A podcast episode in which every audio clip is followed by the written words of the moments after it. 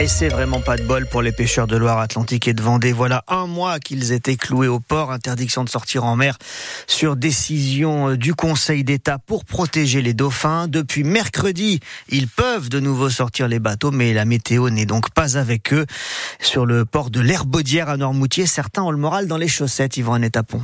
Un mois à ronger leurs freins. Dès que le feu vert fut donné mercredi, les bateaux ont largué les amarres. À minuit 2, les moteurs tournaient et les premiers étaient dans les starting blocks. C'était attendu. David Mériot, directeur de la criée. On les attend pour lundi. Première vente lundi. Après, il y a les petits, les côtiers aussi, les bateaux de 12 mètres qui ont commencé à débarquer. On a un peu de sol pour demain et on en avait un peu ce matin aussi. Mais avec un vent à plus de 100 km/h, seules les grosses unités de pêche sont restées en mer cette fin de semaine. Christian Cloutour, directeur de l'organisation des pêcheurs de Noirmoutier. Tous les bateaux de moins de 20 mètres sont restés à quai.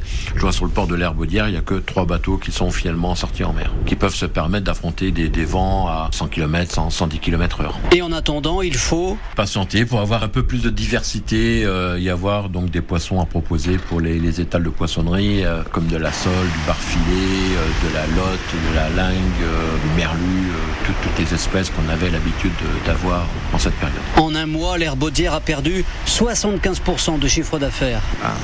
Yves René tapant sur le port de l'Herbaudière à Noirmoutier. Ce sacré coup de vent donc, mais sans gros dégâts chez nous. Le premier bilan de la tempête Louis, c'est des rafales à 135 km/h sur la pointe de Chemoulin, à Saint-Nazaire, 125 à Saint-Gemme-la-Plaine dans le sud de la Vendée, 113 à La Roche-sur-Yon ou encore 104 à l'aéroport de Nantes hier, où plusieurs avions n'ont pas pu atterrir et ont dû être déroutés. Les pompiers, eux, ont reçu 360 appels en Loire-Atlantique, une soixantaine en Vendée, essentiellement pour des chutes d'arbres et des routes coupées, des inondations. Vous l'évoquiez, Julie, tout à l'heure, avec, c'est vrai, d'importantes quantités d'eau tombées dans le bocage vendéen, dans le secteur de Grandlieu en Loire-Atlantique, l'équivalent de 3 à 4 semaines de pluie. En quelques heures, le Gèvre est sorti de son lit au nord de Nantes. Le périphérique est inondé et donc fermé dans ce secteur. En Vendée, il y a 2 cours d'eau sous haute surveillance, le Lay, la Sèvre nantaise, avec un pic de crue attendu pour la mi-journée. La Vendée, toujours vigilance orange sur les crues et l'inondation. Et puis les rails avec la circulation des trains qui doit reprendre ce matin entre Nantes et Saint-Gilles-Croix-de-Vie. Hier, un train a heurté un arbre qui était tombé sur les rails vers Machecoul. La ligne a dû être coupée entre Sainte-Pazanne et Saint-Gilles-Croix-de-Vie. Et puisqu'on parle des trains, justement, la SNCF se mobilise pour sécuriser ses voies entre Nantes et Le Mans. Oui, parce qu'avant-hier soir, une nouvelle fois, un TGV a heurté un sanglier au niveau de Sablé-sur-Sarthe, ce qui a bloqué plusieurs trains qui arrivaient derrière. De gros retards pour des centaines de passagers, et pour limiter les risques, la SNCF va donc installer d'ici 2027 une clôture le long des voies entre Nantes et Le Mans sur plus de 100 km. C'est l'une des annonces qui ont été faites hier.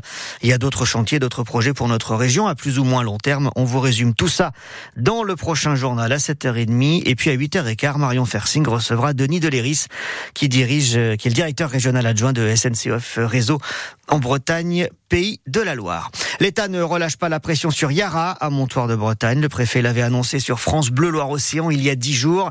Il surveille de près comment le fabricant d'engrais compte s'y prendre pour fermer son usine et transformer son site en lieu de stockage. L'État avait commandé un audit flash.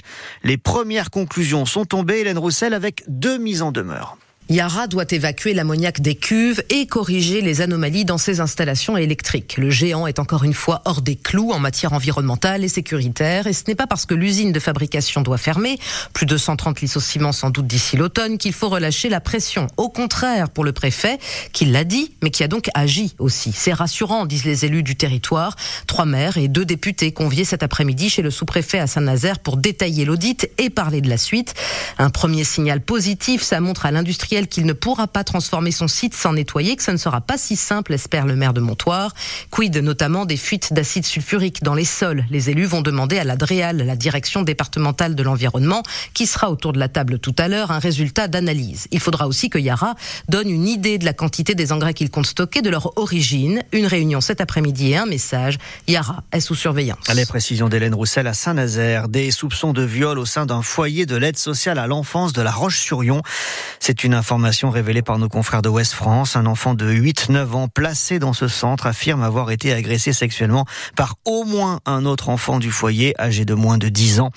Une agression une semaine plus tôt dans sa chambre. Une enquête a été ouverte par le parquet. L'agresseur présumé et la victime ont été séparés dans deux unités différentes du foyer. On vous en dit plus sur francebleu.fr. À 7h06 sur France Bleu Loire-Océan, c'est un salon de l'agriculture particulièrement tendu qui s'ouvre à Paris. Oui, une 60e édition sur fond de crise agricole, bien sûr, mais également de campagne électorale. On est à 3 mois et demi des européennes.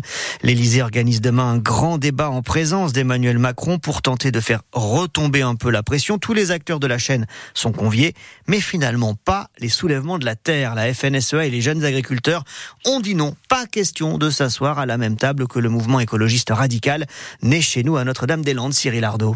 Ils auraient représenté quelques personnes parmi des centaines d'invités.